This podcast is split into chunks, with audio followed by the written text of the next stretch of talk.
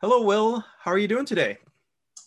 I'm doing okay, LJ. It's been uh, a heavy last few days. I know we've had a conversation off camera about that as well. So, both of us really wanted to take this opportunity to talk to our listeners and, and share our perspectives, but do a lot of listening as we're doing now as well.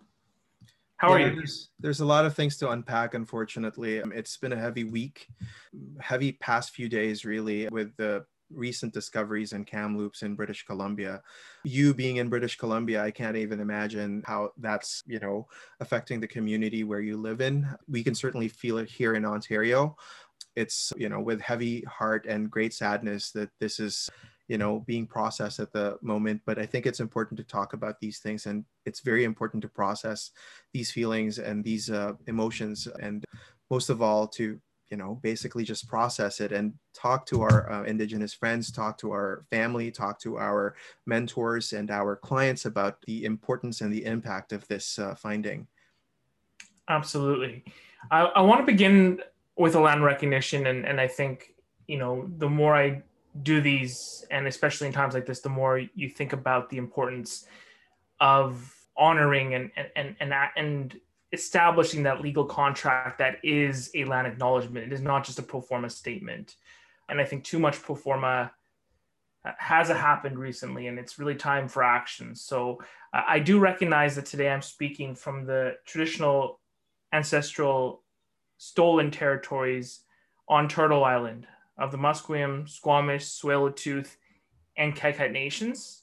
And my heart is with the Tk'emlúps to Secwépemc Nation. I know I I got to work on my pronunciation a bit. I think it's you know it's incumbent on all of us to, to do a little better. But my heart is is with them and and with the 215 families that are grieving, but really all of the families of Indian residential schools that are impacted. You know, this has brought up old wounds, but they're really fresh wounds and still wounds that are, are bleeding today. And I think it's important that we talk about it with the proximity of immigration. And LJ, yourself?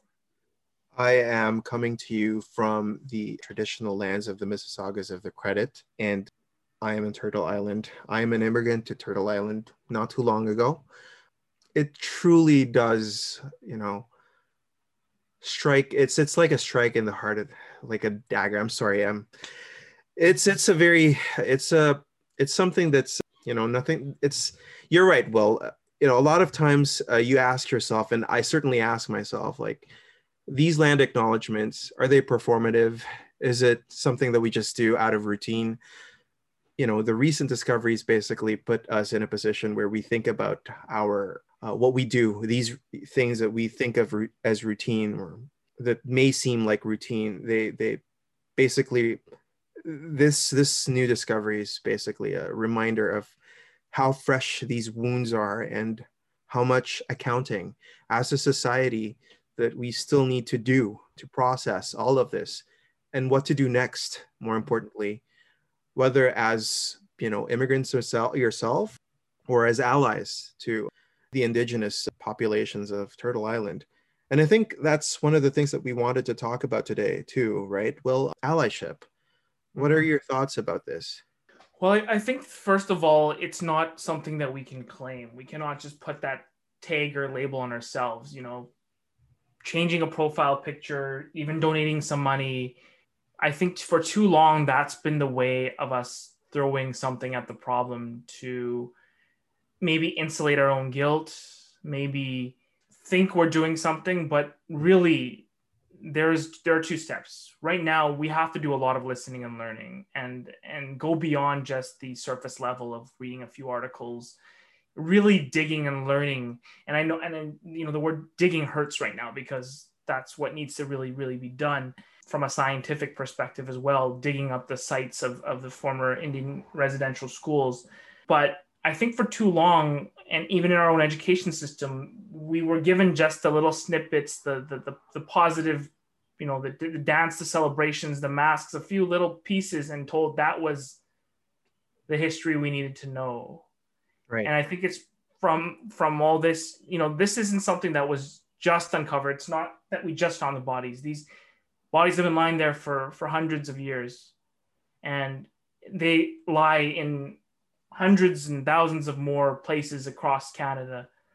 And we've just been silent to it. You know, we've just, I, don't know if, how does it, how do we start caring for, for brothers and sisters in a country that we claim to be always, you know, number one to live in, the best, democratic,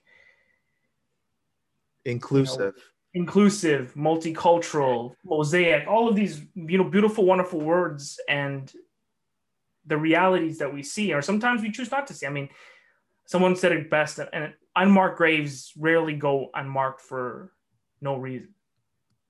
Right? So yeah. I know I've sort of taken a loop, but I think the first thing for allies to do in this circumstance is to really stop centering themselves. Stop. I gotta, you know, I think for all of us, that's why, that's why this week we didn't have a regular episode. We, you know, I don't know about you, but I've had trouble focusing on on regular work this week because you know sometimes it, as much as it, we make it meaningful, we're we're trying to change the world and helping our clients. We are helping clients settle stolen Indigenous lands. That's right. And that's something that we don't necessarily talk about in immigration as a practice or even as immigrants ourselves. Today, the House of Commons in Ottawa actually passed in unanimous vote Bill C 8. And for those of you who don't know what Bill C 8 is about, it's an amendment to the Oath of Citizenship in Canada that actually entrenches Indigenous histories in the Oath of Citizenship to Canada. It's a positive step for sure, but there definitely needs to ha- be more conversations about this. Coming from the perspective of an immigrant myself, I recall the uh, citizenship guide. There's a lot of celebration about indigenous cultures and traditions, but there's no accounting, no talk of the dark history of how Canada came to be. This is a part of our history as a country, and we need to we need to accept this and we need to reckon with it and we need to face ourselves in the mirror and ask ourselves how do we how do we move forward as a nation you know as a country with this kind of historical baggage. I think Will, you were you were knocking on the right door when you talked about listening. Essentially, this is the time to listen. They have been screaming, and no one has been listening, unfortunately. So, yeah, um, I take this opportunity. This week has been a moment of reflection, and I agree. It's it's also been the same for me. It's it's been hard to focus, even with the demands of work. Unfortunately, that is the case. That it's hard to focus. I mean, who could really if you think about it yeah i mean i'm sorry i'm a little lost for words when when it comes to that and i suppose that in itself is you know something that i still need to reckon with as an immigrant myself working in the field of immigration being directly you know it's basically where the rubber meets the road well like you're right we're, we're, we're basically encouraging people to move to the best country in the world at least this is what the marketing is and we're moving to stolen land yeah, and and more and more programs. I mean, you know, it. I, I struggle with trying to bring this bring us to a bigger context, but since we're talking about TRCs and since we're talking about, you know, the the larger context, we're we're moving in with all these different municipal programs, all these different things to bring more migrants to communities outside of big cities, right. and a lot of those places are indigenous reserves are in are, are maybe small towns and cities that are very proximal to the heart of indigenous communities with little to no consultation with indigenous communities. And yes there are two trcs aptly 93 and 94 the last two. But all that really says is that we should give newcomers to canada you know a citizenship test that reflects more the inclusive history of the diverse peoples and yes, it does mention residential schools, but it just says history. It doesn't say anything else.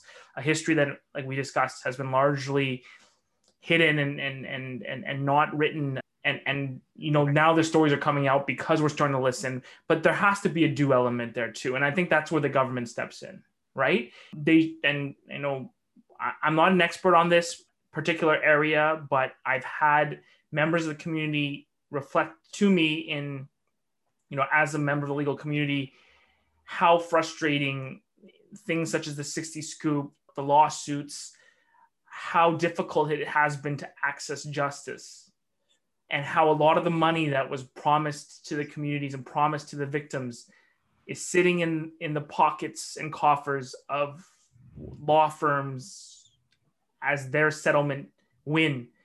Something like that just disgusts me. And it's it's hard to fathom, you know, that we as a legal community have largely just been so, so, so silent on, on all of this, right?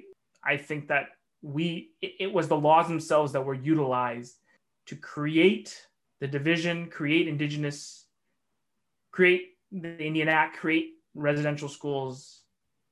And it's incumbent on us now to use the law, utilize the law to try and address the harm and the legacy that we've created. So I don't know. I'm, I'm thinking about ways I can do in my own practice. And like, again, like you, I'm, I'm stuck right now. I've had to tell a few clients that, sorry, this is not the week I can see you, unfortunately. It's just, I have other things on my mind. And I just became a father too. So thinking about a kid being taken from you at a young age, I cannot imagine that. And to have them murdered. I mean, I the, the stories are harrowing. I will admit I did not know much about this uh, until just a few you know years ago, and what I did find out when doing the proper you know integration into like the the research into the history of this it really is disturbing in in my mind. And it's not something that you know is on the front cover of those citizenship guides right? Like the citizenship test guides for sure and the problem with that and i think you touched on a really important thing well when you mention history is that when people say history people think that oh it's far in the past. What are we going to do about it? But mm-hmm. what's actually true here is that this is history unfolding. History doesn't necessarily have to be in the past. It is something that is constantly written. And how we act and deal with this historical baggage is mm-hmm. essentially what our collective history will be. We still have the power to change it. We still have the power to direct it. I don't have the answers. Just like you, I'm lost for words. I'm, you know, a little bit scatterbrained to be honest, just because of the emotional turmoil that this this has basically brought upon like a lot of people who have thought about this event there really is, uh, you know, th- this really is a continuous process. Uh, I think this is something that needs to be, you know, continuously hammered because it's not in the past. It's something that is still being written. Mm-hmm. Well said. And I and I just, you know, maybe right now is not the exact time for the conversations to start. Maybe right now it's for healing and for us settlers, like you said, listening seeing little ways we can support work towards again i think allyship is an is an ideal and it's not one that you can label yourself and not anyone can obtain but how to be better communicators and how to start and engage in conversations i know it's something that we're starting to do to think about much too late but immigration in general this process mm-hmm. the the very work we do is colonial work. And the way we're going, the path we're going with a lot of these programs and and I mean just things starting from, you know, from the lack of indigenous judges on our highest courts and now there's another opening on the Supreme Court to the federal court all the way to the fact that indigenous law students and colleagues of ours often have the very difficult time finding career paths in law, working in this area, gaining opportunity here. Those are some tangible gaps that we can fill and we can do something about. And as a bar, as a as a legal community, I think our silence has been way too deafening on indigenous issues. I'll leave my comments at that. It's been a difficult last few days, and I can't even imagine how it has impacted the various communities whose wounds have been freshly opened again. I'm going to leave my comments to that. I, for one, just like you will, will be continuing to listen to our friends. But thanks for discussing this with me, LJ. And I know um, this week nothing seemed appropriate for us to do than to unpack with each other, but with our families as well and our communities. So I hope we can do, I can't even use the word better or more, but just I, I think we can leave it at that. Really, Okay, um, we just need to, we just need to continue listening. Yeah. At this point, Thanks, LJ. thank you, everyone.